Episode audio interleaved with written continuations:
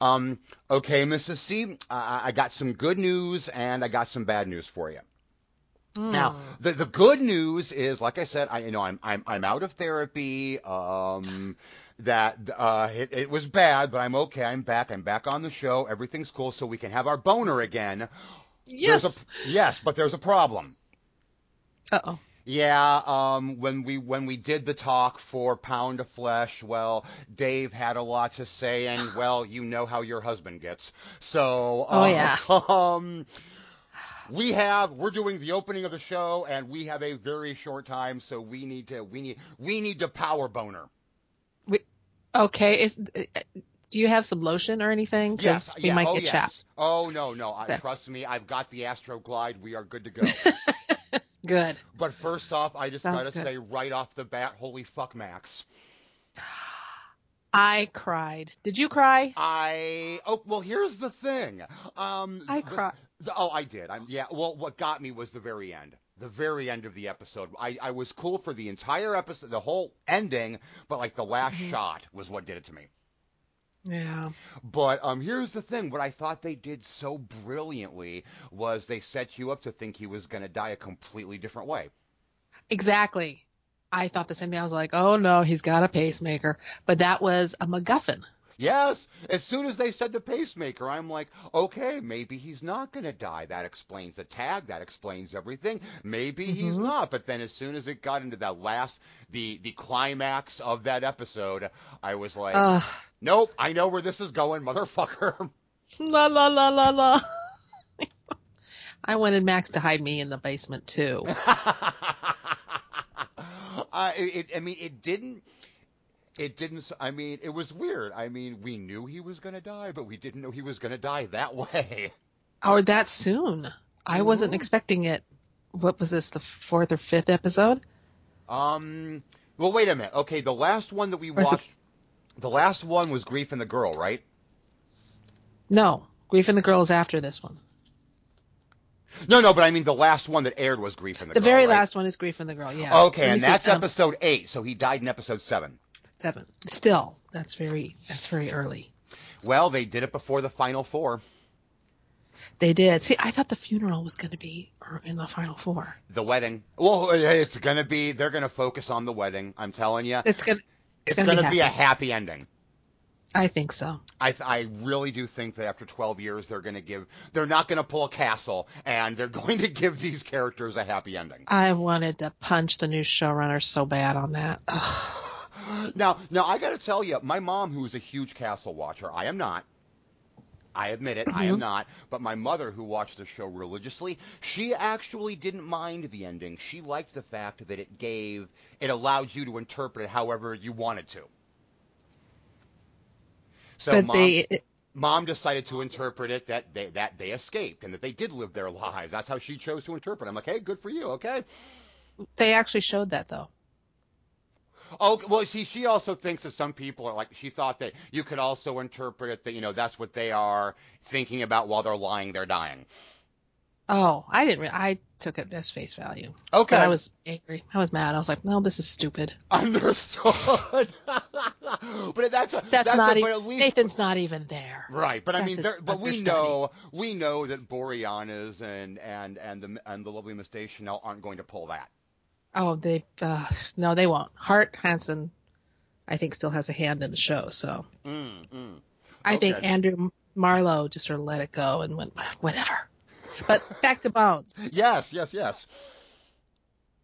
Um, no, I, I, that Max said that I did not like that. And then to see that the grief in the girl had Sully in it, and I was like, oh, Oh, no. And okay, And that I, there was a rift between, I was like, don't, don't you do it. I didn't don't think you they'd go do there. it. I genuinely did not think that they would go that route. And now, okay, now did you recognize Sully right off the bat? No, he cut his hair. Okay, So okay. Sully, I remember, had shaggy hair. When he first pops up, before they said his name, I'm sitting there going, I recognize him from something and I don't know from what. And then they said the name Sully, and I'm like, why do I know that name? And then it clicked in, and then I started going, oh, bad juju. Don't, don't, don't, don't. Um, I like But the I li- continuity with Sully yes. because he said he wanted to open a sandwich shop, and he did. And I did like the fact that they didn't go the way that they could have gone. That, well, they kind of already went that route with Angela and the photographer. They kind of Oh, yeah, already did right. that, so I, I, it makes sense why they wouldn't do it here. Yeah. But Yeah. still, I mean, I, I totally, I totally thought that, like when he We had little twins, We had Yes, yes, exactly. We Um, started giving the shade.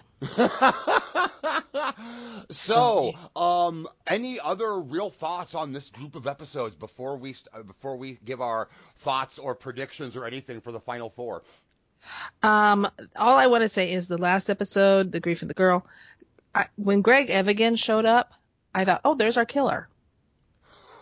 But it wasn't him. I know. It was his daughter. I was like, oh, a star of sorts. I thought. I uh, know. I thought, all right, you guys, way to listen to us. See, they're listening. they are. That's they what had we always. that's what we always used to say in the Mike and Ike days. We'd do a piece, and then something would change, and we go, "I know they're not listening, but we're going to say they are." it's true. Yeah, that was my only thing. I was like, that's Greg Evigan doing a Newfun- Newfoundland accent. Wait a minute. Wait a minute. Hang on. Seriously? Mm-hmm. I didn't. Yeah. recognize him. Oh, now I got to go That rewatch that. That was Greg Oh, Evigan.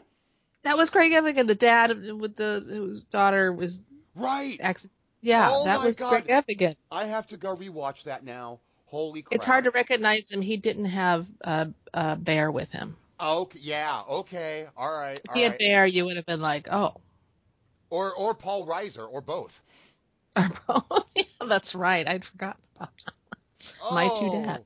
Oh man! Oh, and real, real, real, fast before we get to the theme song, uh, as I said to your husband, "Fuck you for going to the Mystery Science Theater premiere."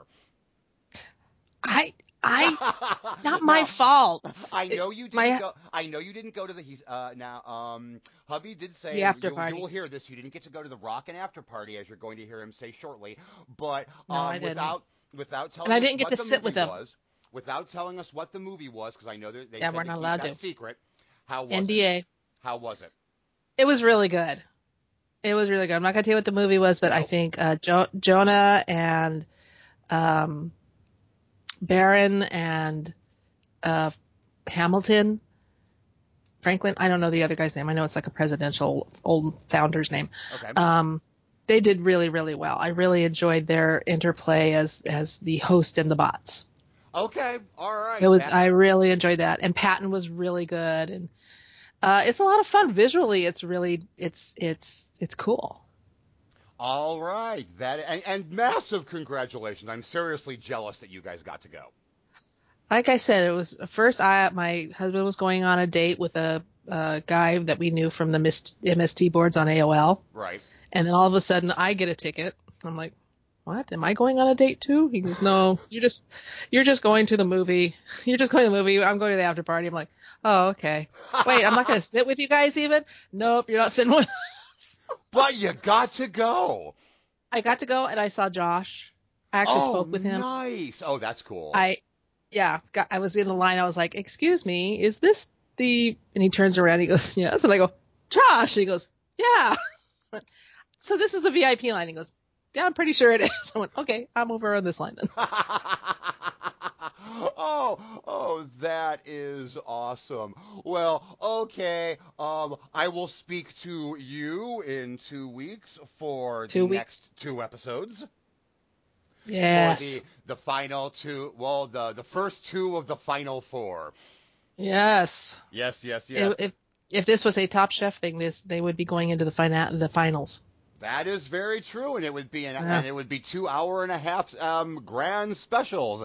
But now, Mm-hmm. ladies and gentlemen, stay tuned for the theme and me yelling at her husband for this exact same thing. Only more meanly. Slum, slum, slum, Gullion, Slumgullion. slum, Wah, wah, wah, We've got season two of the Slumgullion, Slumgullion. slum, Wah, wah, wah, Jeff and Scott still host the Slumgullion. slum, Wah, wah, wah, I still don't know what that word means. Do do do do do. Slumgullion. We still got some guests on the Slumgullion. We're not showing breasts on the Slumgullion. Should probably fade on the Slumgullion. Good afternoon, evening, morning, ladies and gentlemen, and welcome to the Slumgullion, Americans' only podcast. I am your host, Jeff Holland. That is right. I am back. Three hours behind me in time is Scott. Five hours ahead of me in time is special guest, former Geek Planet overlord and current doer of something which I will ask him about in a minute, Dave Probert. But first, I just got out of Logan. Um, okay. um, I, I, I, as I said to Scott, I was, I was talking to him as I was coming home. Yeah, I, I, I just walked out of the theater, and I, I have a couple of very non-spoiler things that I need to say. Okay. Um, I'm assuming that both of you want to see the film, yes? Oh yeah. Uh, at some point, yes. Yep. Okay, all right. Um, okay, as non-spoilery as possible. Um, this is not a comic book film. I, Okay. I, I would not call this a superhero film. Um, whatever you think this is, it is not it. Um, this movie grabs you by the balls from the first five minutes and and and does not let you go. Um, to quote to quote Wolverine fans, this is the Wolverine film that people have been asking for for years, but it comes at a price because it is an emotional kick in the balls. Right. Holding balls and kicking balls. I Yes. think that's. I think you get a red card for that. I don't care. Um, it's it's I'm I'm drained. You had to chew your own balls off just to get out of the theater. I am, but it, it's in, in I I I don't know when I'll see it again. I probably I definitely won't see it again in the theater. Me, I mean, I'll definitely buy it. I will own it because I think it's a brilliant fucking film. Um, if this if it does not get I know it's not going to get nominations and it should because the comic book film the comic book um, genre is going to be a stigma and that is a goddamn shame because this is not a comic book movie at all. This it's something it's new. Suicide Squad. Suicide Squad is an Oscar-winning film now. That is very true. So I can hope, and I and as much as I love Suicide Squad, Logan deserves like we're. T- I want. I I would highly. I would go for Best Picture. I would go for Best Actor and Supporting. Hell, I would give the chick who plays X twenty three Best Supporting Actress. It'll probably get like Best Beard. Yes, exactly, exactly. So anyway, sorry, I had to get that out. Monsieur Probert, former Geek Planet overlord and excellent Cary Grant impersonator. That's right, we remember. I was never excellent. Oh, I thought you were, and so did some other people. Deal with it. So, what have you got going on now, sir? Uh, well, um, basically, I'm, I'm still continuing with Twice as Bright, Half as Long, which is my podcast I do with Ian Wilson, where we rewatch shows that lasted no longer than two seasons. And if, Oh, and if and if any of our people want to find that, where can they find that? Uh, they can find that at earth2.net, which is uh, the, the fine people there who I, I was doing in sort of kind of co-production with Geek Planet insofar that I was the Geek Planet component, but as I'm sort of uh, no longer affiliated with that fine organisation, it, it is essentially now just a, an Earth 2 podcast. But yes, earth2.net for all your uh, other podcasting needs as well. But yeah, it's been uh, like last year we did uh, Twin Peaks in its entirety over the course course of the year because So, it was are our you last chance excited? to do it. Are you excited for season three? Uh, yeah, I, don't know, I, I, I think sort of rewatching season two sort of last year, I think because we were doing it with a kind of a critical eye for the podcast as well. I think it, it really kind of hits home how the middle of season two kind of loses its way before it kind of gets its mojo back in the last few episodes. Right, right, right. So yeah, it's, it's Oh, going to be does it interesting to see really? where it. Oh, yeah, I, I, it it lost me. It lost me in the middle of season two, and I never came back. So Oh no, the feel- last couple of episodes are phenomenal. yeah, I'd, I'd say like the last sort of four or so. Yeah. Um, 'cause basically, sort of, like, Lynch went away doing other things for a bit, and Yep. Yep, and he, he came back, and sort of the house was on fire. Uh, they fixed all like- it. It's sort of like that that um, gif of uh, Troy from Community when he comes back with the pizza that tends to get used as the sort of "Hi guys, I'm back." The thing that amazes me about this Twin Peaks revival, a, a thing that I'm most excited for, and I rem- when I first started hearing about this, I remembered this from the finale, and I'm pretty sure it's in the final episode. Dave, you may remember this. Isn't it in the final episode in the Red Room when um, Ghost Audrey actually says, "I'll see you in 25 years"? Yes, it is. And now, 25 years later, we're getting the revival. I mean, that is it, that's pretty fucking cool. Pretty damn ambitious. I got to take you got to take that, yeah, your hat off to the audacity of it.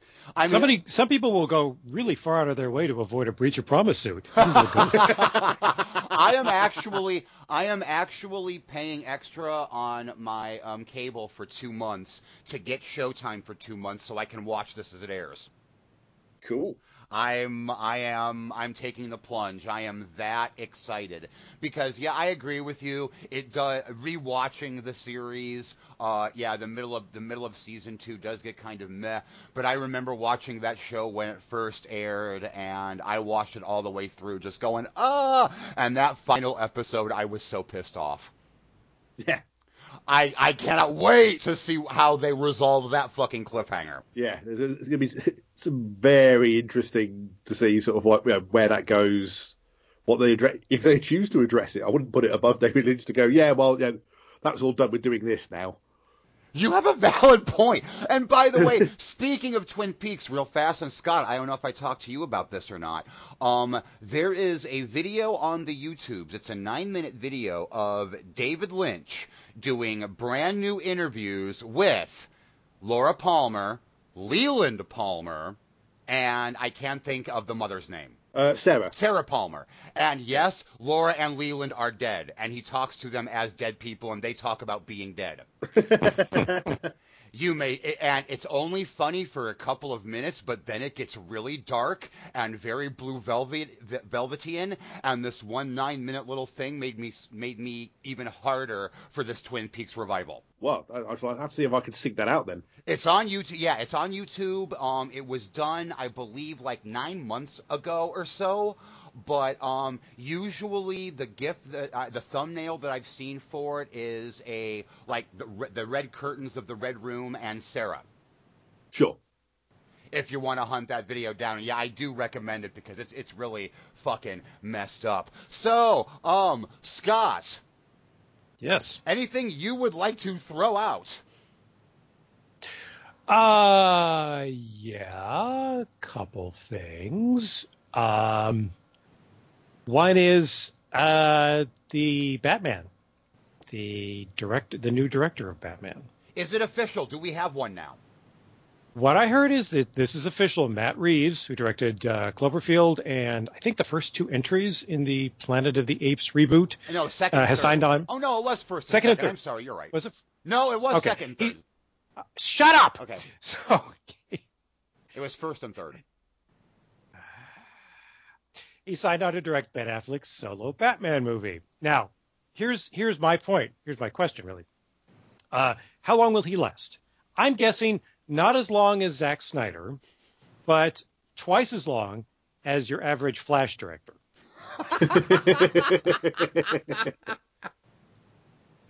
Now, how many Wonder Woman directors were there? Two. Has okay, there's only been two. Okay, all right, all right. I, I find it ironic it's the Flash that's going through directors fastest. oh man, that's so sad, but appropriate, so it's all good. Why the hell not?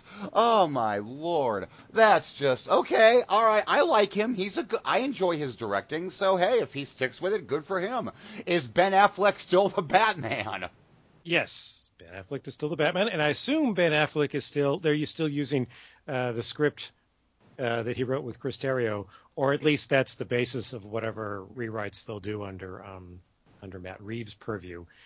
Um, so I have some hopes. I have some hopes. Um, uh, I, I- was actually, as much as I like uh, Ben Affleck's movies as as a director, uh, I was a little worried about him writing, directing, starring in the whole thing. I thought, well, that's that's a uh, that's a Hindenburg style ego explosion waiting to happen. Um, Maybe he realized so this it. actually, yeah, this act, perhaps perhaps he he has acquired that degree of self awareness. So I'm I encouraged. like- sorry, I was going to say the idea of like directing in a full bat suit doesn't sound like fun. It But- does not. No, but it the sounds behind the sweaty and scene, smelly. but the beside, but, the- but but the behind the scene pictures would be hysterical.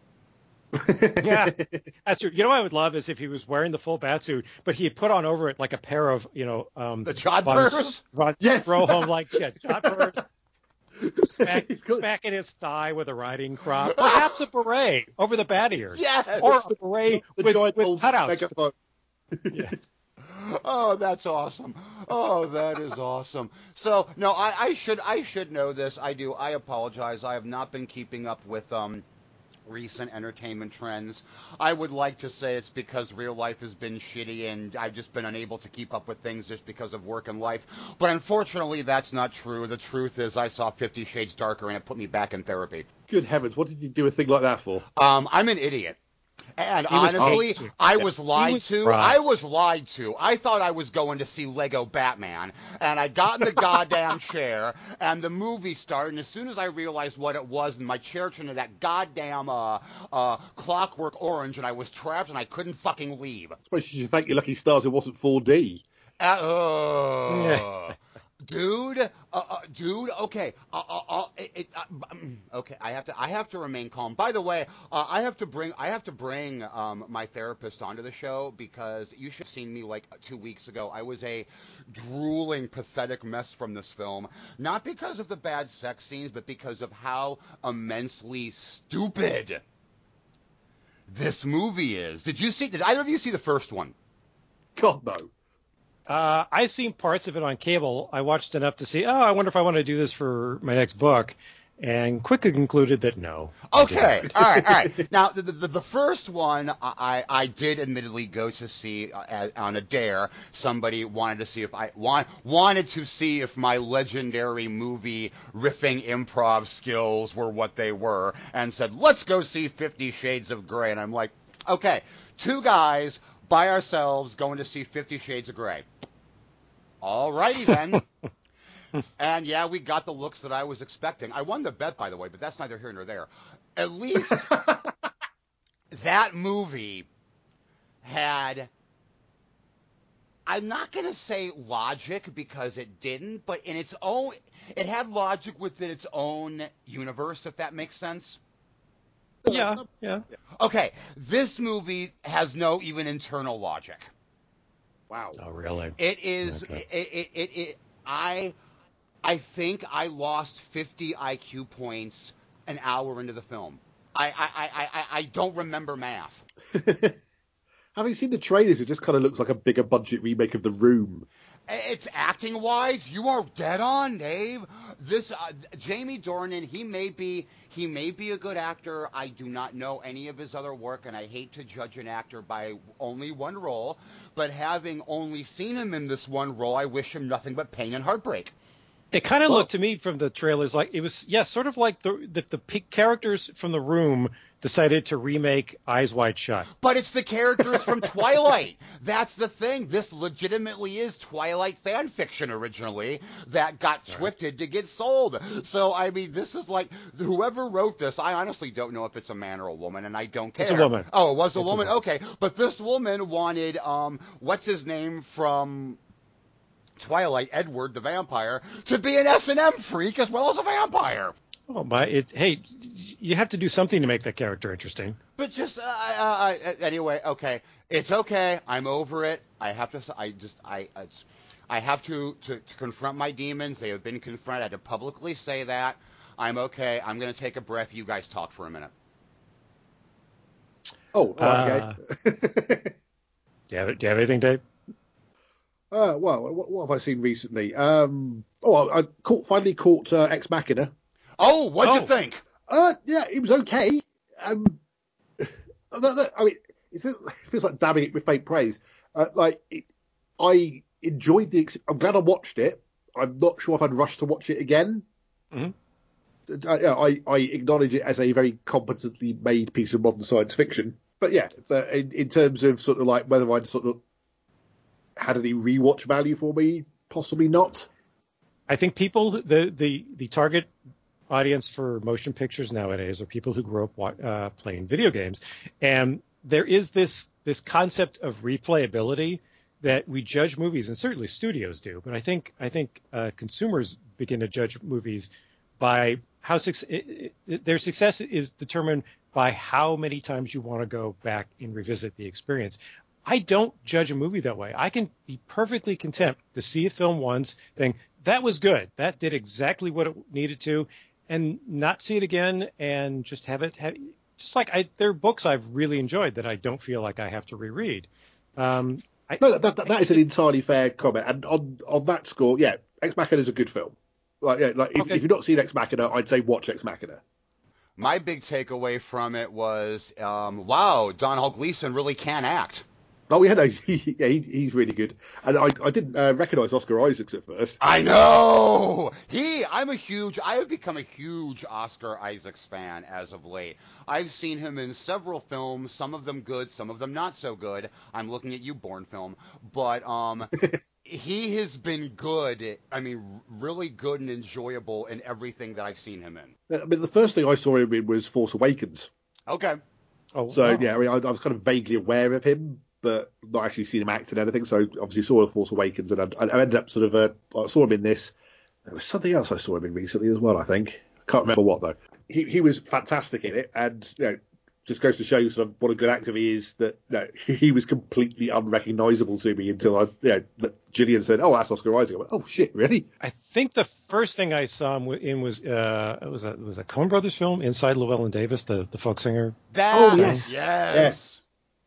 Um, and uh, yeah, he he was like, oh, where did this guy come from? His his I never I don't think I'd even ever heard of him, and he was just amazingly good, and I he's been good in everything I've seen since. So he's either an amazingly talented actor or really smart about what roles he takes, and um, just as the ones within his wheelhouse. But um, I'm oh, good grief, he was in the Bourne Legacy, wasn't he? Yeah, yeah, yeah. it was a small role, but he was there for a chunk. Yeah, he was he was outcome number three. That's about as small as it gets. You're not Or- even number one. Or red shirt number two, depending. Oh, good grief, he was in Sucker Punch. Oh, Oh, that's right. That's where I saw him. That's the other film I've seen him in. Oh shit, Sucker Punch! Oh, what a Oh. piece of shit movie. Oh fuck. I, now I actually saw Ex Machina before Force Awakens, Right. so I really was. Tr- I, I hate as much as I enjoyed Force Awakens. I really did not like Domhnall Gleeson's Hux at all. well, it didn't prove exact. That's what I mean. I mean, scream. I, I'd seen I'd seen Ex Machina, and he's so good in that. And I mean, this I was like, oh my god, this is like Lucas directed him. No, bad J.J. Abrams, bad. well, yeah, I mean, Director George fair, Lucas is brought in for this special scene. it, it's not like there's much to Hux on paper either. It's just like evil dude. Like, That's the entire character breakdown. Like, okay, in this scene, you're evil. In this scene, Off you are more evil. In this scene, In this scene, you're in Hitler. this scene, you're in this scene, you're evil, but you're loud. In this scene, you're evil, and you especially don't like that guy.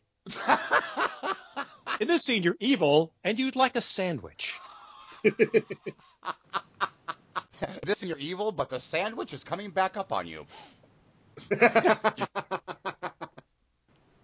all right, all right, all right. That's Uh, let's see what else. Oh yeah, uh, so I went to the uh, premiere of the uh, Mystery Science Theater 3000 uh, pilot. yes. And allow me to say for everyone who's listening right now, fuck you. Uh, you know, I, I have that coming.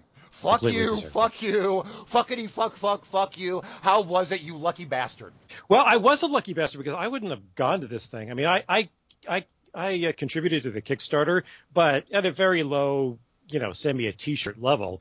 Um, but my friend Dave David Goodman uh, was a pretty high level backer, and he enough so that he got a ticket to the premiere. Well, he got two tickets actually, and, and So he took you. he took me as his, as as his guest. Oh, that's and awesome. later, yeah, and later on he um he actually bought a, a third ticket for my wife Mary, although she didn't she didn't get to come to the rocket after party with us because uh, she had to go to work the next morning. But um, uh, he, he, yeah, he flew out from Milwaukee, Wisconsin to see this.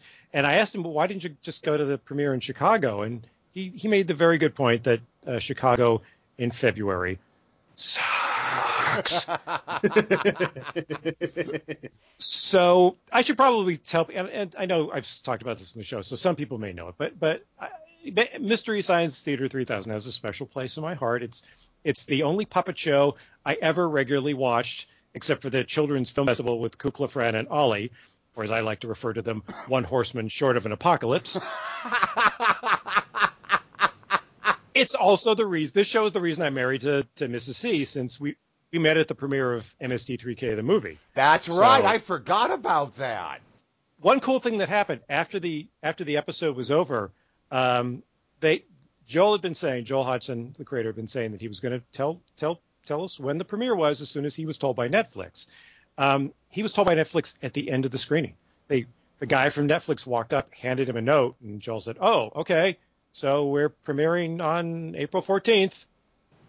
That was he, he later said that was the first time he ever heard of it. So that was cool. wow. Okay. Yeah, we were asked by Joel to only refer to the to the movie we saw as as episode 1101 and not by the title of the film that they riffed, and I will hold to that. So okay. However- so wait, wait, hang on, real fast, Scott. So they are calling it 1101. Yes, this is this is season 11 as far as they're concerned. It's all it's all Okay. part of a con- just like Twin Peaks is calling it season 3. Alrighty then. That's cool. Okay. Yeah, I, Um, I, I've never watched an episode of Mystery Science Theater 3000. I would recommend it. No, I, I've heard good things. It's- I was going to say, Dave, I think you would enjoy the show. Yeah, I, I've, I've seen clips, Mhm. I, I, but yeah, it, it, I- I don't think it ever really came over to the UK, really, just in any capacity that I could watch it. I wonder if it yeah, maybe it didn't. Now that I think about it. Well, there are many, many, many full episodes on the YouTube, Mr. Cobra. Just saying. I, I, I will definitely have to seek some out. I've been meaning to for a while, and now I've, now it's sort of coming to Netflix, so it's, so it's Yeah. jumping up my list of things to do. I wonder. Excellent. I wonder if they'll get all the. I wonder if they'll get the old episodes, or if they'll just show that because they had them for a while. Yeah, I was wondering about that too. Um But anyway, sorry, new episode, Yeah. 1101. God, get the good stuff. Okay, so uh, the first thing I will say is, um, it's like the old show. It was yes, it's it's all new faces in front of the camera, and for the most part behind the scenes, but it does have that same guiding instinct, um, and it it has the feel of those old Comedy Central episodes. Uh, it was it took about ten minutes because they were setting up the world. So it took about 10 minutes before it really started firing on all cylinders. But after that, it was very, very funny. And the movie they selected was frigging perfect. I, I, when, when he announced what the movie was, I, to my embarrassment, gasped aloud. So it's something. So it is something that, um, shall we say, genre fans will have heard of. Yes, yes, it is, and will be, I think, pleased by. Uh, I certainly was. Um, anyway, so like I said, we were sort of sworn to secrecy, and I'm going to honor that. However, um, there there was briefly uh, a list of 14, all 14 episodes posted to IMDb, and then hastily yanked. Um, and neither the MST crew or Netflix has confirmed or denied that these 14 films make up the roster for the first new season. So I'm gonna I'm just gonna quickly read the list uh, taken from the internet, from which never forgets. It's like an elephant. Uh, you can make of it what you will, but I will tell you in the end, at the end of this, why I think that this list is significant. Um, these are, by the way, in alphabetical order. They're they're not in any sort of proposed show order. Um, first one, At the Earth's Core, oh God. 1976. Oh God. Yes. Starring Doug McClure, Peter Yeah. Cushing, Caroline Munro, based on the Edgar Rice Burroughs novel. Yep. Awesome. Yep. I think I saw this in a theater when I was a kid. I I'm pretty sure I saw it at the drive-in. They, It's- they used to show it on the BBC all the time.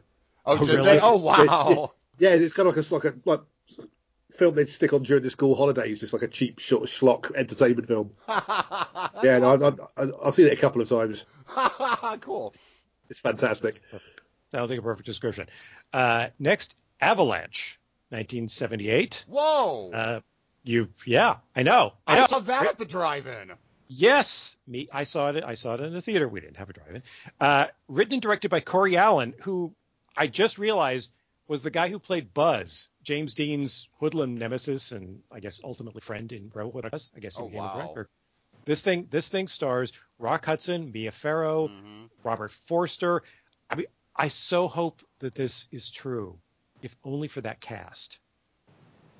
That's, That's one of the best casts they, they would have had since Space Travelers. Exactly. Uh, next, Carnival Magic, 1981. Now this stars no one because because it's an Al Adamson film. oh my And- God! and- Okay. Yes, Al. You'll remember Al from uh. Black Samurai, Black Heat, Blazing Stewardesses, Naughty Stewardesses, basically the whole black and stewardess um, genre. He pretty much covered that. Uh, next, Cry Cry Wilderness, 1987. Oh wow! This this is a crappy Bigfoot movie. I have Yep. not seen this. Did you see it? Have you I seen have it? seen it. I have seen it.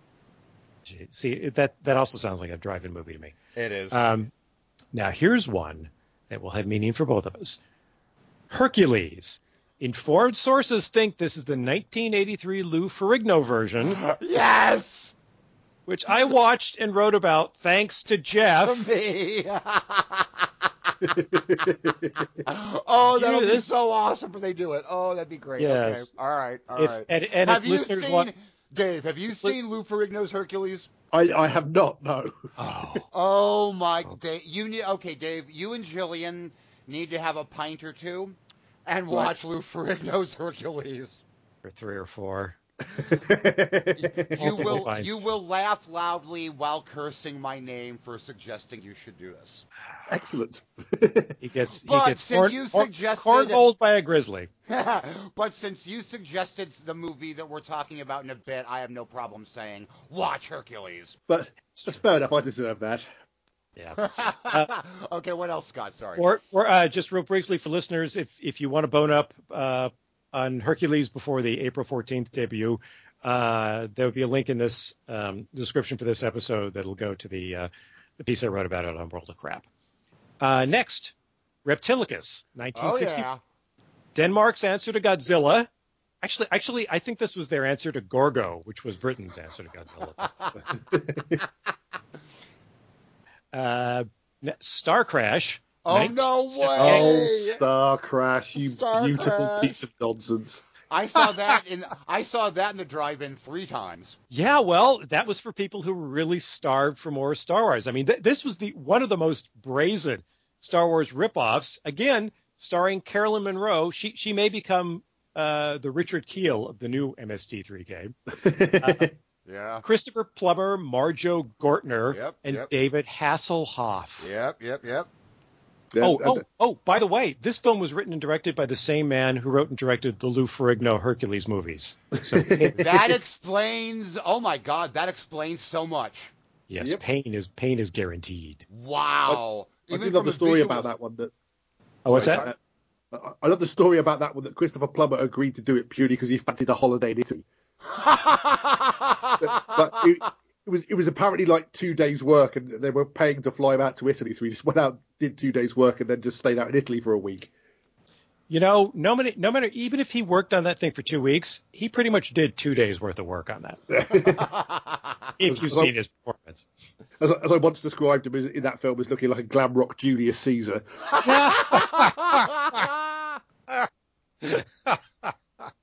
Julius Caesar and the spiders from Mars. Uh, okay, uh, next, uh, the Beast of the Hollow Mountain. Oh You guys seen wow. Yeah. 1956. Guy Madison plays an American cowboy in Mexico who finds his cattle are being devoured by a dinosaur. What, what I love about this movie is it's basically the Valley of Gwangi 13 years earlier and with crappier stop motion effects. But Yeah. I, I think it's a fun movie and I think it's perfect for the MST3K treatment. Okay. Uh, so I'm really hoping that that one uh, comes through. Uh, now, if you follow the MST3K Kickstarter, they asked for I think five million upfront to make a 12 episode season, which I thought they'd never get, but they exceeded that amount. I mean, I, I think it turned out being the most successful Kickstarter for a film or TV project in history. Uh, I think it, it beat out the previous record holder, which was the Veronica Mars movie. Um, but when it was obvious that they'd taken in enough for 13 episodes, Joel Hodgson announced their final stretch goal, if they made however much more, uh, they do a holiday episode. And the, the holiday episode is, according to this list, The Christmas That Almost Wasn't, Oh, directed by Rossano Brazzi. that's. Oh, I'm in pain. I am in pain. This is this is couldn't be more perfect. This is one of the worst pieces of holiday dreck ever. Uh, the Land That Time Forgot. No way. Oh, I Yes. love that film. Drive-in movie again. Holy shit. And Also Anthony- starring D- Doug McClure, yes? yeah, or was no. he in the second one? No, he was in both of them. He was in he was in this and uh, And in the Earth People? War. Okay, okay. No, I mean, but I mean, there were two films. There was Land That Time That Got Forgotten, People That Time Forgot. And I was trying to remember which one Doug McClure was in. This one. Okay, good. Okay, this is one I remember. Yeah. All right. That one, that one has the, the master from Doctor Who in it. It's a Nazi. wow. Wait, which master? Uh, Anthony Ainley. Oh, wow. Okay, cool. Nice. All right. Very exciting. Uh, next, Time Travelers, 1976. This was an ABC movie of the week, which I saw when it aired, uh, produced by Irwin Allen as a pilot for a series uh, and an excuse to reuse props he had left over from the time tunnel. Um, stars a bunch of TV actors, including Richard Basehart, which will probably be a big thrill for Gypsy. Um, I remember this film; it was kind of terrible and very, very TV. So it will be, you know, that, that, there, there's a particular exciting feeling about watching a TV movie from the 70s, as we discovered when we re- rewatched Gargoyles Very true. it there here's a time capsule feeling to it. Uh, now these are movies these are movies I haven't heard of. Um, apparently, this is Wizards one. Uh, the person who posted the list said it's probably Wizards of the Lost Kingdom, Okay. 1987. Uh, it's a made in Argentina Lord of the Rings ripoff. Uh, the villain is played by Thom Christopher, who was also the bad guy in the season seven MST episode uh, Deathstalker and the Warriors from Hell. And he was also in uh, Buck Rogers. Buck Rogers. I was going to say he was Hawk, Yep, wasn't he? yep, yep, yep. Yeah. Yep. Uh, and and Wizards of the Lost Kingdom 2, uh, same deal. This time the star power is provided by David Carradine and uh, Lana Clarkson, Okay. who achieved B Move Me immortality in Roger Corman's Barbarian Queen movies, Yep. then had her immortality rather rudely revoked when she was shot to death by Phil Spector. Also, Oh. oh, I forgot about that. Holy shit. Yeah. Yeah. That was a downer, last- Scott. Thank you so much. Sorry, sorry. Let let's let's end on a high note. Uh, the last film, uh, Yongari, 1967. This is Korea's answer to Godzilla. Yongari monster from the deep. Oh, baby. This is good. This is going to be good. The only thing that could have made this uh, even better is if they did like uh, APE, that, that, that Korean uh, Kong ripoff. Um, now, so having said all that, uh, I don't know any more than you guys do if this is a legitimate list of episodes that was accidentally posted to IMDb and then hastily removed, or if it was just a prank. However, I do know for a fact that one of the films on this list is riffed in the pilot episode that I saw, but I won't tell you which one. Oh, All righty then, you asshole again. You're gonna be that way, fine. Well, that's good to know. That is that is good to know, and that actually is a. I hope that is the list because those are some great movies that are very riff worthy. Oh yeah, yeah, And- make me very happy. And on that note, Scott, Dave, Yes. I have something to tell you both. It's time to come.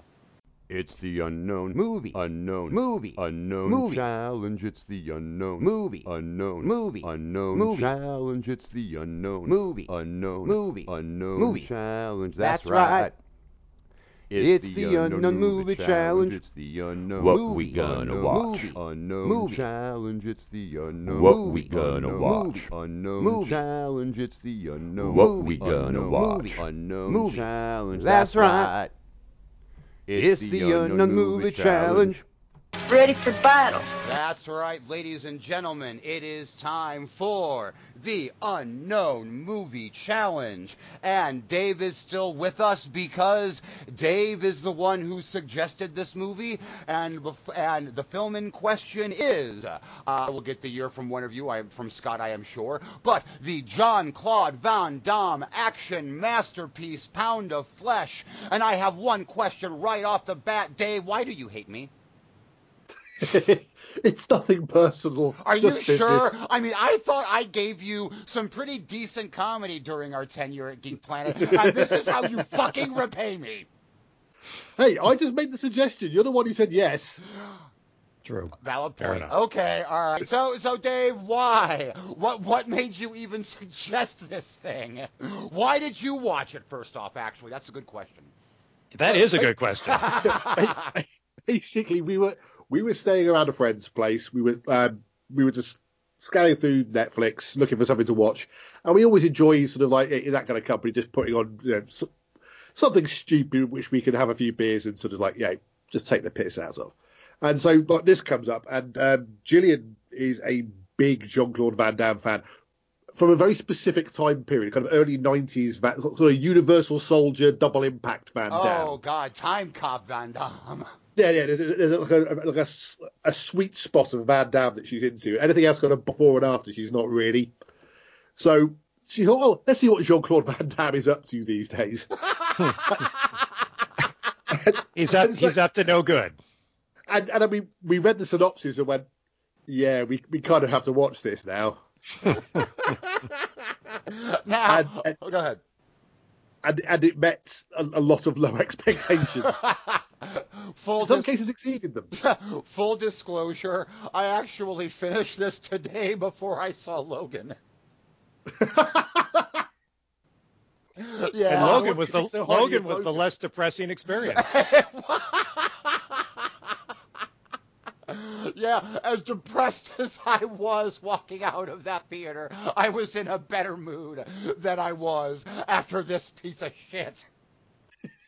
Okay, uh, records person, what can you tell us about this piece of shit? Well, I can tell you that it was uh, produced in 2015, and to to uh, uh, to sum up the the premise, uh, Jean Claude Van Damme is uh, out for justice. He's an ex Black Ops agent who wakes up missing some of his urine filtration organs, which have been stolen, and now he's now he's on a quest for kidney. But, It's Kidney Quest. but, Yes. but, but there's an added twist. Oh yeah, oh yeah. That's, we'll we'll get to the Uh, twist. d- uh, We'll get, yeah. we'll get to the many we'll get to the many stupid twists in this movie. oh yes. But you know, I, oh god, the, the, the thing that frustrated me. Oh, we'll get to that in a second. Okay, I gotta say right off the bat that I actually stopped the film, and I was not going to watch it. I was actually going to say this film broke me. This really, really, you got you got through, you got through the sweet blood of Jesus. This is what breaks you. Well, here's what did it for me, and it was within the first 20 minutes. Okay, it was during the Oh, whole yeah, opening yeah, that- sequence, and here's why. Okay, uh, uh, Oh, the first did- did 20 he? minutes we have uh, Jean Claude Van Damme showing up. Where the fuck is he? The Philippines? He's he he he lands in the Philippines, and and there's a long uh, introductory walk through the lobby of Manila's third fanciest Best Western. Uh, but the the whole, Asian men, way Asian men are giving him odd, disapproving looks. Probably, I think, because he, he's he's got like ten pounds of axle grease in his hair, and he looks like he looks like that one drug dealer who was too too blatantly scummy to get into Coachella, and is reduced to like selling bovine tranquilizer outside the Stuckey's on the I. but here's the thing: even above and beyond how, how how grimy he looks, like this whole first 20 minute sequence when um he meets the chick and and you know and he bangs her and he wakes up and he realizes he's kidney's gone. He real this whole opening sequence pissed me off to no end because I mean it has all of these like quick cuts and there are some shots that are in black and white that have elements of color and it tries to be this weird mix of uh, Sin City and Michael Mann's Indonesian Vice and it comes across as pure pretentious bullshit. I, th- I felt like I was watching a 25 year old grad student who thought he was the best director in the world going, I am going to make the greatest action film ever. People will see these cuts and they will think I am intelligent. I am making a high art. And it just came across as just pretentious horseshit and it genuinely angered me. You know, that's actually a good point because it, it, it was it, there, there there was a sort of um, uh, desperate uh, uh, copycat Miami Vice feel to it. But the thing is, Von Damme was in Miami Vice. Von Damme would have been the bad guy. And You know, he was kind the- of the, the- bad guy in this film, honestly. The the the greasy guy with the with the spray tan who wears his sunglasses at night. That was always the bad guy in Miami Vice. So that's he was really hard to root for. Uh, no, you, Root for him this valid point. I couldn't stand his character. I could not stand it. And I mean, like I said, I stopped pretty much. I stopped the film pretty much shortly after he realizes that his kidney's stolen. And there's a whole 20 minute sequence that goes back and forth in time, by the way. So just so you know, like doesn't happen right off the bat, folks. But I mean, and I did. I stopped and I put it away for a while until all of real life had been fixed, and I got out of therapy and I got a mic. Thank you again, Scott. And I realized that I actually had to watch this fucking film. And like I said, so I sat down today and I rewatched that opening sequence, and it pissed me off even more. I genuinely hate the first 20 minutes of this movie. Oh, There Well- is so many levels of stupid going on in those 20 minutes of this film. It's just True, like- it's yeah. Yeah, I mean, like you've got like the fact that he wakes up in a bath full of ice, like he doesn't even know his urban legends. Right. Yeah. Like, you And wake up in a his, and his, full- hair, his hair is creating an, an oil slick so wide it looks like the Exxon Valdez hit Titanic's iceberg. And I gotta say, the pound of the ti I really didn't need to, to know the fact that the titular pound of flesh would be his ass. Oh, yeah, that that was an unwelcome sight. Did, so many levels, so many levels of stupid. Actually, I just feel there's so many levels of stupid in this. This it's like if Dante tried to write an action script. here's a here's a question that that I, I have, and I, I kind of understand Jillian's uh, affection for that narrow uh, band of Von Damme, that narrow strata, but a stratum of Von Damme there, right in in that that particular geologic area. But the thing is that the the the whole first 20 minutes, as you mentioned, jumps around in time, and a lot of it's just they try to tell with these these sort of ambiguous flashbacks and the desaturated color, and then and and just brief bouts of dialogue, which tell you nothing because Von Damme, it's like Von Damme, it's like been 30 years since his English language debut in whatever it was, Bl- Bloodsport, I think, and his accent is still so thick. He makes Pepe Le Pew sound like Judi Dench. I had to turn on the I subtitles. I had to turn on Oh. the fucking subtitles. And I wish I thought of that. And I Oh, had man. the sound turned up as high as I could possibly go without pissing off others. And I still had to turn on the fucking subtitles.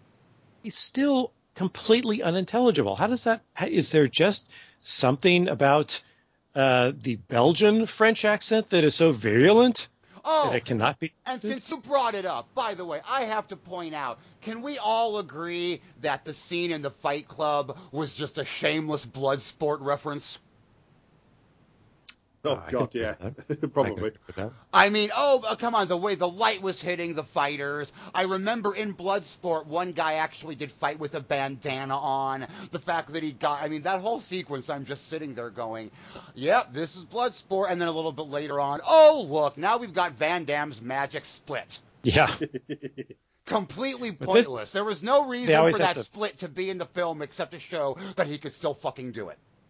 Yeah, and it's just like okay, so I, I understand that you've made a lot of these movies and you do the splits in every one, and you have to come up with a different excuse for it every single time. But I don't think you completely succeeded if your excuse for Von Damme doing the splits is be, it, during it is because the guy he's trying to kill is parallel parking. Ah, so okay so back to plot because there is actually some plot in this surprisingly um, yes, yes, like like you say, he wakes he wakes up uh, nude in a bathtub of uh, ice. Basically, he's turned it into a greasy Belgian frappe. Um, and he climbs out, and there's a lot of him stumbling around, cold and nude, way too much. I feel. Is it just me? No, no, too much nude. I went straight for a good ten minutes. That that should be the pull quote on the poster. oh, if only. So he he saves this girl uh, from an, what looks like an abusive bodybuilder in an alley, and she buys him a drink and then asks him to dance, and and he demurs, saying, "I don't move so well." Which, if you've seen any of his movies, you know is the truest and least hard to understand thing that ever stumbled out of his Belgian gob.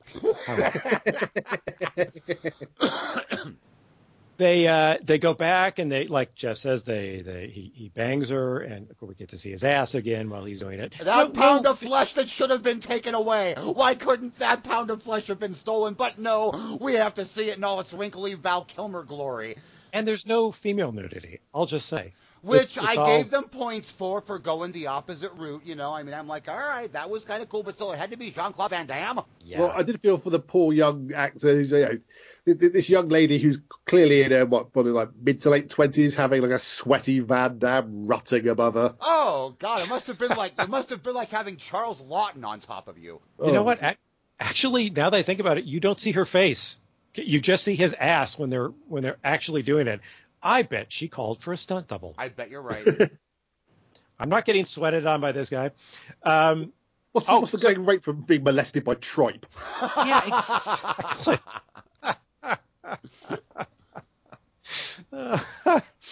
so uh, he he's so he's alone. He's, he's he's nude, alone in his room. He he he sees the bed is soaked with blood. Then he flashes back to having intercourse with the girl, and it hits him. She was a virgin, an, ex, an extreme virgin. She must have had like three or four extra hymens. That's a lot of blood. Um, according to the flashback, the guy, the doctor who removed his kidney, was wearing full surgical scrubs, gown, mask, even though he was performing surgery on a hotel bed in the wet spot. In But the yeah, wet spot. well, I, I'm I, I I I I'm pretty sure she didn't. He may have, but I'm pretty sure she didn't. So it might not have been that wet. That's a good point. This is Jean Claude Van Damme we're talking about. True. I'm- I don't I'm- care how much I'm just paid her saying. stunt double. I'm just I, saying. I do love the fact that the uh, the scar he's touching as well seems to be way too high up for having had a kidney removed. Yeah, exactly. Where? Okay, kidney and a lung. Was it a That's twofer? what I was thinking. Lung. So just, just go the long way round. looking for a new route to India.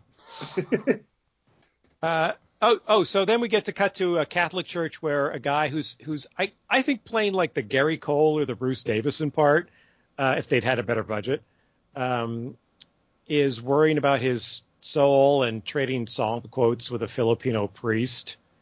Um, and then we cut back to Jean Claude. He calls his old contact Kung. Kung. Uh, The only the only character that I can say I thoroughly enjoyed in the film, and I knew he was going to die yeah. because he was the only character that I actually liked in the film. I do have thoughts about the brother, but I'll get to them later. But I really fucking like Kong. He actually he was he was the thing that kept me watching the middle of the film. You know, I think he was the audience surrogate I actually right. because he kept he kept saying, uh, "Let's get out of here. I don't want to do this. Let's stop."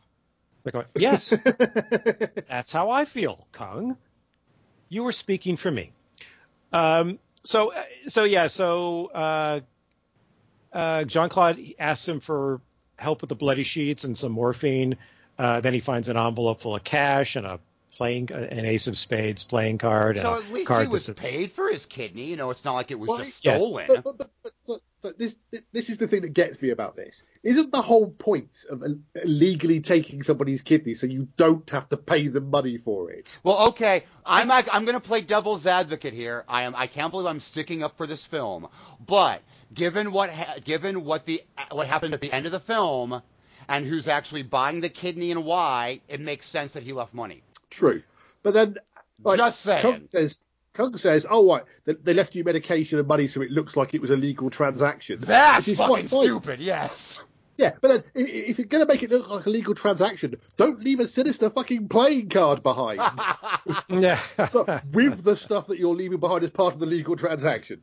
Oh yeah, he agreed to this. We always we always give our customers sinister playing cards. okay, here, here's your receipt. Here's your copy, and here's the ace of spades. Well. Sign here.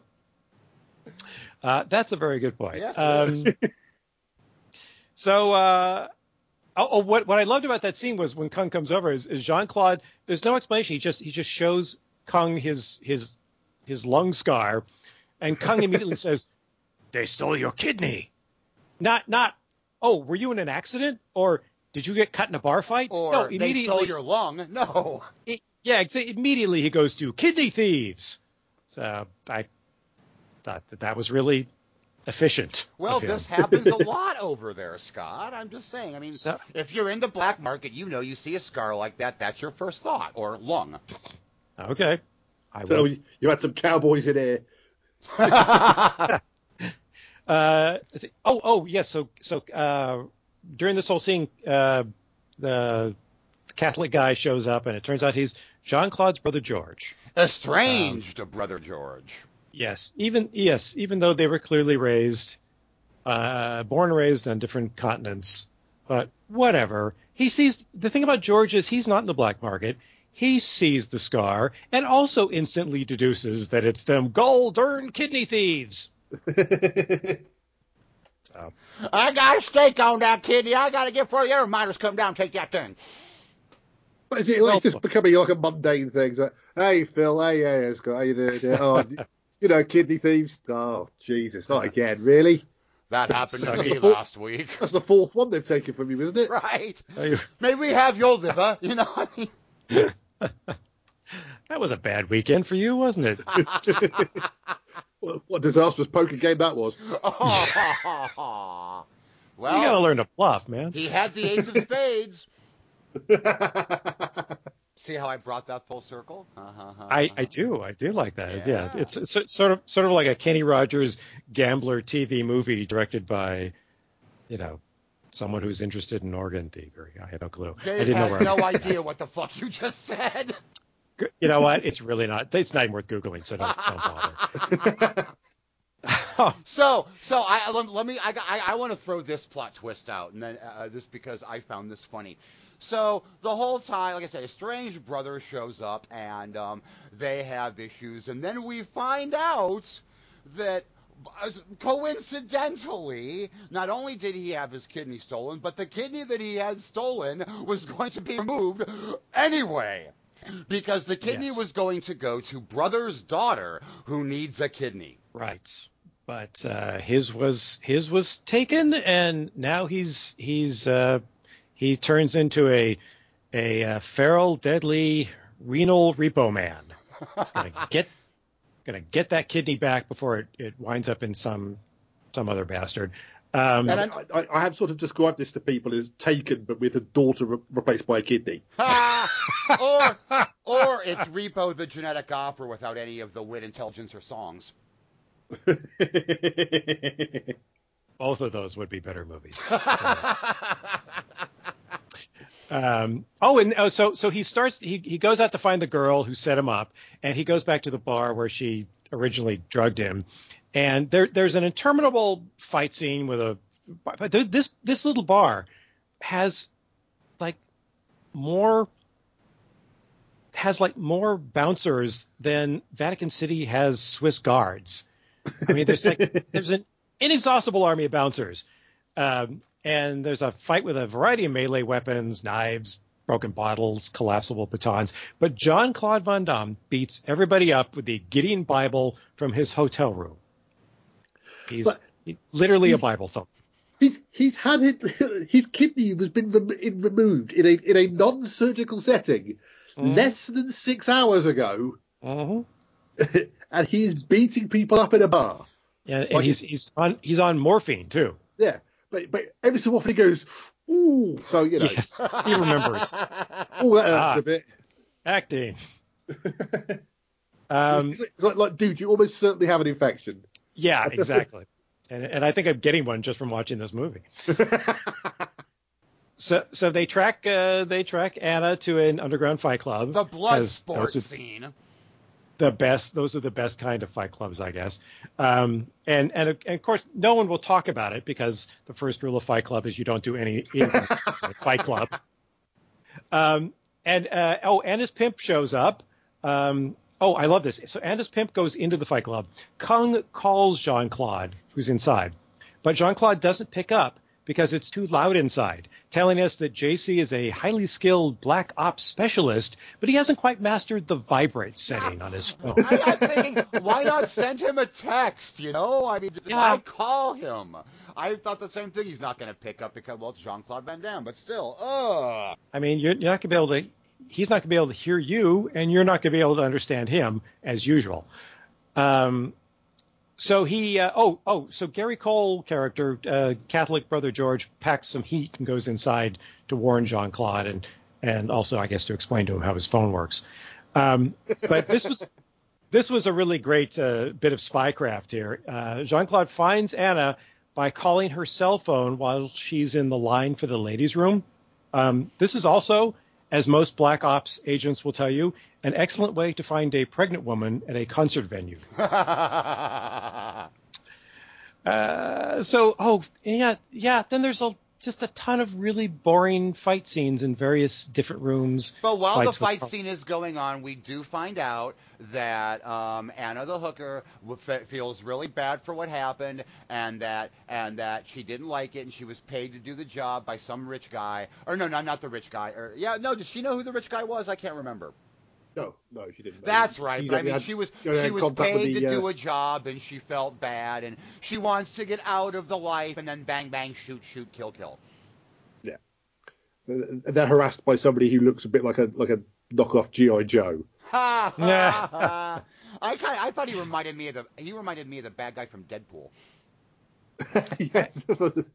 A little bit, but his hair did look like that fuzz they put on the, you know, the, the GI Joe, the good one with the cover. Oh, the old school, Uh, the old school Joe. That's right. school. That's right. So, okay, th- w- there's there's a lot of stupidity that goes on here, but short version, and I, I we need to get these two twists out of the way because this is what really bothered me about the movie and why I hate even more than I did from just the first 20 minutes. Um, she joins the crowd after she joins the group after the big fight scene, and we discover that in relatively short order. Well, first we discover that Jean Claude Van Damme, the reason that he is donating the kidney to the brother's daughter is because he is the brother's daughter's father. And then, yeah, it's a really, oh, it's a long, dull, complicated story that I think was put in there basically to explain everybody's inexplicable and conflicting accents. And it gets even Yes. better because then we find out that the whole reason that he slept with the, this uh, Anne or whatever, Mary, whatever the hell her name was in the first place, is because this hooker is a dead ringer for Gary Cole's dead wife. Yeah, who who died in like 2009. But the thing here's here's here's my favorite part of this whole twist is that they hired Anna to to seduce Jean Claude because she looked like this his brother's dead wife. Yep. But Jean Claude got into town like like the day before, took a compatibility test at the hospital. They set up this whole they they found out what his dead lover's face looked like and found a, a ring for her in like four hours. I mean, that's some Mission Impossible shit. And even beyond Yeah. that, and tell me if you guys if you guys noticed this or if this bugged you guys at all. But she was in the car with everybody before we got the reveal that she looked like um, the brother's dead wife. In no way, shape, or form, when he was in the car with her before that reveal, did he show any short, sort of sign that she looked like his dead wife. yeah, no, That's true. no reaction at all. So when that reveal came, that was a, that was another bullshit. I call shenanigans because he was in the fucking car with her for quite some time and no reaction whatsoever. Yeah, it doesn't even come up till she sees a picture of the wife at George's house and says, "Oh, I look like her." Wait a second. I Yes! I, I, love I love how uh, the, the slow dawning realization of every like, like everybody when when they figure things out in this movie, but especially uh, John Claude. Uh, uh, when they're in the car, he does some deduction and some reasoning to f- figure out how to find the the kidney recipient. And I was just thinking that watching Jean Claude Van Damme try to think uh, reminded me of Dr. Johnson's statement about a woman preaching. You know, it's like watching a dog walk on its hind legs. It's not done well, but you're surprised to see it done at all. I just I could not. And and here's the thing. And what really pissed me off in this scene is I was actually genuinely interested, or I got interested. There was a period of time in the middle of the movie, like when all of this shit is going on, I noticed something. It's the movie stopped all of the stupid, pretentious camera tricks for a while and tried to be a character drama. And when it tried to be a character drama, I'm not saying it succeeded, but I actually found the brother kind of interesting. And I started thinking, it's another reason why the movie pissed me off is because I started seeing a good film here if the film had made the brother the main character. Oh, thank you. I was thinking exactly the same thing. That could have The- act, there could have been a good film there. Yeah, but Van Damme is, is, is, is almost like an intruder in this film. Yes. Like what this like what this film actually should be is so like a a, a religious peaceable man driven Yes. to sort of violence to rescue his daughter's life in a kind of straw dogs kind of thing. Absolutely, Dave. I'm, I, that is the movie that I actually would have liked to have watched. And then in that middle, in that middle section, that that's kind of the movie that kind of got teased a little for me. yeah, And- yeah, absolutely. I, I felt exactly the same way. So Scott, that- did you see that at all? Yeah, well, there were two. You, you, that that brings up something very interesting to me because you're absolutely right, and and there there were two moments that I kind of thought, oh, maybe this isn't so bad.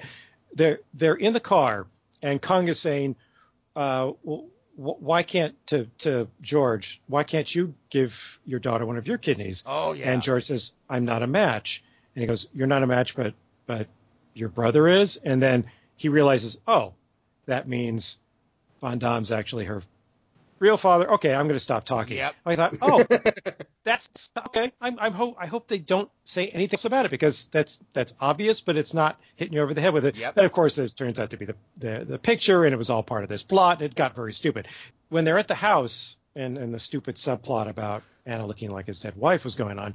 Um, George realizes, well, George shot someone at Fight Club, and he realizes that he has blood on his hands, and he starts flashbacking and Lady Macbething it up, and uh, and he he he has a crisis of faith, and he just he decides he doesn't want to go kill the kidney recipient, which is at this point the only way they're going to get the kidney back in time for his daughter.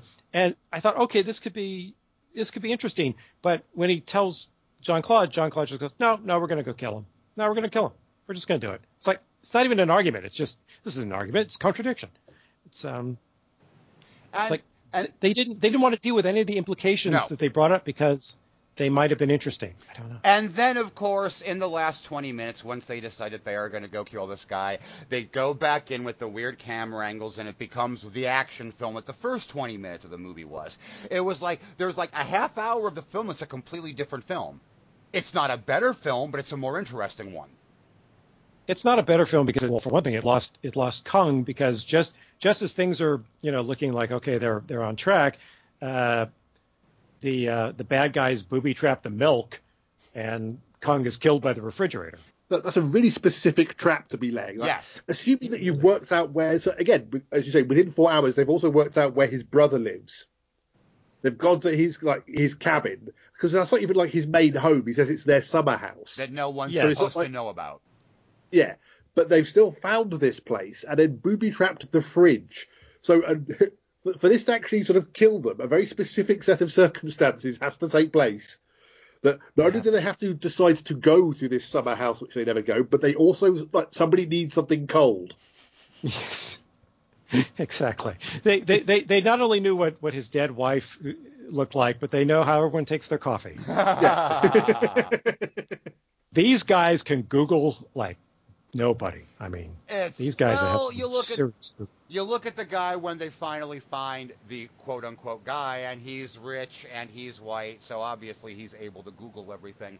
So they find this guy, and they're all ready. To, Oh, I before you get Oh, yeah, before you get to that, I would like to say just something that made me laugh and not intentionally is uh, Jean Claude's supposed to be this this kidnap and recovery specialist, this badass black ops type. And one of the things that these guys usually do in movies is they get blueprints and they memorize the layout of any place they go into. John Claude can't be bothered to do that. He walks around holding his phone, looking at a diagram on it like he's a confused mall walker at the Sherman Oaks Galleria looking for, uh, you know, Cinnabon. It's like, I'm not, I'm not impressed. But oh yes, was okay. So twist number one was this not the most? Well, this is twist number two we're up to. Was this not the most predictable twist? Uh, Did you guys not know how how far in advance going in did you know what what the twist in the house was? Immediately. As soon as Yeah, I, I- as soon as I saw the rich, wa- as soon as I saw that guy, I knew it wasn't him. Yeah, I, I had an inkling it was going to be sort of a, yeah, oh no, this is a, it's the ironic turn of events. Yes, This is- Because easy. So they get there, he does not have a scar, so he has not been given a transplant. And this guy's like, "No, you can take my kidney, it's okay." And brother's like, "It's not him." And then they realize that the kidney that was stolen from Jean Claude, that was going to go to Jean Claude's brother's kid, that's actually his kid, was stolen to go to yet another kid. and here's the cool thing: the part that uh, done differently and with a better co-star, this could have been a very interesting scene. Gary Cole is all set to kill the kid, and Jean Claude Van Damme says no. Unfortunately, Jean Claude Van Damme muffles it so he sounds like the Swedish chef, and he comes across as just wimpy because 10 minutes earlier he's like, We're gonna kill him. And now he's like, No, no, don't do it. Or excuse me, he's like, No, no, don't be do it. And it's Yeah. just, it's a, it's a, uh, once again, what could have been a fascinating character scene for one character is destroyed because of the interference of the main character. Yeah, no, I, I, that's actually kind of an intense moment when the brother's just like, you know what, fuck this kid. Yes. And Yeah, and- Gary and the Cole thing of- did it and the thing about- they did they did set it up because um, when he has that crisis of faith and he says we can't just go kill this guy whoever he is.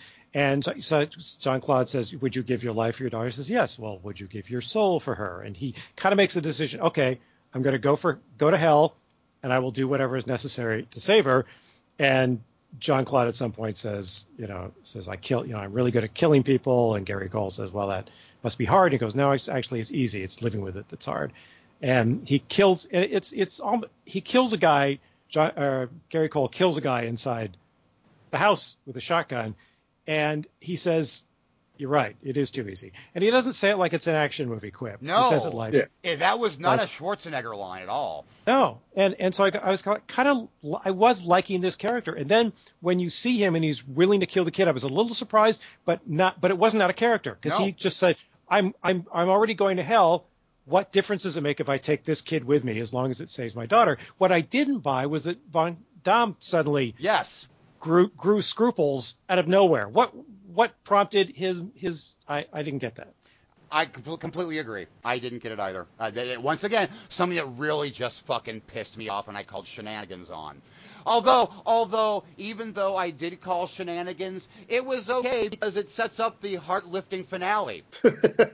The Uh, yeah, best, the best part of the entire film, the moment that makes this entire experience worth it. Jean-Claude Van Damme dies at the end. Yeah. Oh, that and, was and the stupid in that as well. like, like Van Damme slowly bleeding out. It says, uh, "Oh no, it's fine. You can have my other kidney because I will, I will die, and you can have this kidney." Now, hang on, Dave. That's Is that- too Schwarzenegger. Hundy, sturdy, vundy, birdie, birdie. There you go. It's like, yeah, sure. I, I, I'm sure that's perfectly fine and legal for just like, yeah, if somebody walks into a hospital and drops dead from like a serious stab wound.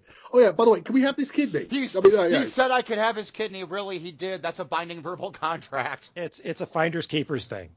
Yeah, and, I'm- yeah, I'm sure, sure the doctor's like, well, you know, fine. he- As he's here, I'd best go scrub up.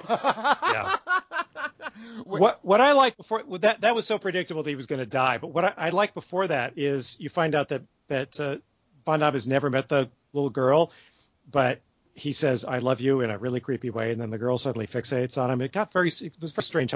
Oh, I love you too. It's like you've never met, but I but I love how that the dad and and Von Damme were like passing the dying girl back and forth in the hospital room like a hot potato. no, you hold her. No, you hold her. no, hold this. No, I don't want it. Yeah. Hot daughter, hot daughter. Find- Yes. so so in This the end, John per- Claude. Oh my god! I just realized what this film is. This film is the motion picture version of My Two Dads. Sorry, but anyway, No, no, that, Someone that- has stolen Greg Evigan's kidney. you stole my joke, Dave. You get points. And they transplanted it into a chimp. Exactly. Nice. That's no way to talk about Paul Reiser. Oh. nice So- bring around. So, uh, so this movie did have an ending I really loved though, because uh, Von Damme dies, gives his last remaining kidney to his niece, then brother George buries him next to his cheating wife, and hooks up with Anna, the whore who set up the kidney theft in the first place. That looks just like look like his dead wife that he didn't. Okay, so that was her. It's I wasn't sure at the end. I honest I was like I I swear to God, guys, my thought at that last shot was, wait, did I? Is that? Is that really? And I didn't want to rewind it, but I mean that really was her. But, but it's not just the fact that he, she looks like his dead wife. She looks like his dead wife, but ten years younger. Yes. yeah, So yeah, that's not creepy at all. Oh, anyway, and she and, and like like his dead wife, she also banged his brother. Yeah. George is a creature of habit. Hey, Yep. well, at least what can you do? All right, I am going to be time Nazi, and it is time for the fascinating, irritating thing. Y'all know how this works. We each pick one fascinating and one irritating thing. It's going to be hard to do in this case about the film that we just came to. Dave, we're going to start with you. okay, fascinating thing. Uh, I I would say the brother. In fact, yeah, like, we said, that it, it, if this brother character had been the central character, if it if he'd been the focus of the film, I think there could have been something which, as you say, not wasn't necessarily good, but would have been a darn sight more interesting than what we actually got. Uh, irritating thing. Um, Van Damme. Just sort of for, for the same reason. It just felt like he'd elbowed his way into a different film. Mm-hmm. Sort of, sort of in like a Blazing Saddles kind of way. He just sort of fallen Yeah, really. into the film. and this film did have a musical number in the bar, so there you go. Yeah. Sure. Scott. so, yeah. Oh, sorry. Go ahead. No, no, I'm done. Sorry. Uh, okay, uh, fascinating thing. Uh, I think that this movie exists.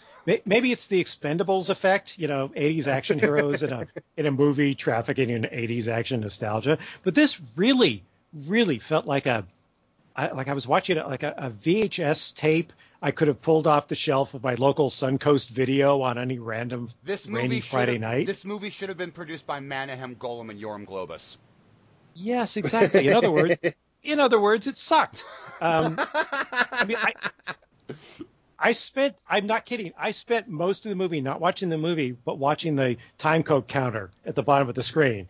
Right, uh, an hour and 13 minutes to go. Uh, an hour and two minutes to go. it was a bit of a slog. Um, irritating thing. A couple things. Uh, it's not exactly John Wick. Uh, it's not. It's not even sick John Wick. Um, every action scene in this so-called action movie is shot and edited like the cameraman was being attacked by bees. You know what I mean? Um, oh, also, in the, the this just irritated the hell out of me every time I saw John Claude Van Damme wears his sunglasses at night, just like Corey Hart, except he's he's old. So I just felt like I was watching a bloody, adrenaline-charged action drama starring an elderly man who just got his eyes dilated at the optometrist. oh God. Okay. Um, fascinating for me. Really, I'm I'm gonna jump with Dave on this one. It was the brother. I I really, especially in that middle section. I really started to, you know, become fascinated by that character, and I really wanted the film to be about him and it just annoyed me that the film wasn't about him.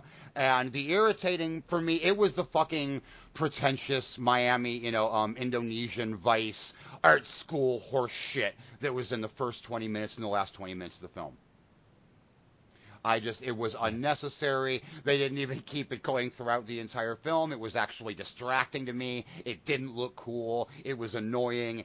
Bad director. Shame on you. Go away. Uh, just for the record, the actor who played George, the brother, His name is a Canadian actor named John Ralston. Okay, not Gary Cole. John Ralston, you were the best part of this movie. It's not saying much, but still, good job, man. Good job. Exactly. All right. Um, one last thing before we go for the day. Well, actually, first off, I want to give a very, very, very special thank you to Monsieur Dave Probert for joining us on the Slumgullion. It's been a pleasure, Dave. It's been great talking to you again. Second. Very much. Thank you very much for having me. And, you know, the next time you want to suggest a movie, you are more than welcome to. That being said, if you suggest a movie, and this is not just for you, Dave, this is for um, everyone out there, because we've had people suggesting movies, and we have done that, but um, we have an official statement that we would like to make. Uh, Scott, if you please. All right. Two listeners, correspondents, Pearl Drops and her friend Deborah, challenge us to watch a movie by the redneck Roger Corman, the low budget liver mush mogul Earl Owensby. So we suffered through the 1978 anti classic Wolfman, which featured a cast of hee haw rejects trying to pull off a Hammer horror film, which didn't work. It's kind of like a ball peen Hammer horror film. And Jeff and I decided that there had to be some changes around here. We're not going to be pussies and we're not going to decline future challenges, but we herewith declare the Pearl Drops and Deborah Doctrine. No pasaran. You shall not pass this far and no farther. If you challenge us to watch a movie with prior knowledge and malice of forethought that it's a piece of crap, then fine, but you are required to suffer through it with us. And that includes coming on the show to talk about it. No more free rides, people. Feel free to suggest, request, recommend movies for the Unknown Movie Challenge, but also beware. That's right. We are done. Especially, but first that, and now this. Dave, it was fun, but still, fuck you. I deserve that. well, actually, I'm going to get the same thing if and when you finally watch Hercules, so it's all good. um, ladies and gentlemen, that was the Slumgullion. Join us in two weeks for our super special Who is the Most Racist Asian Stereotype Detective of the 1930s? Until later, later.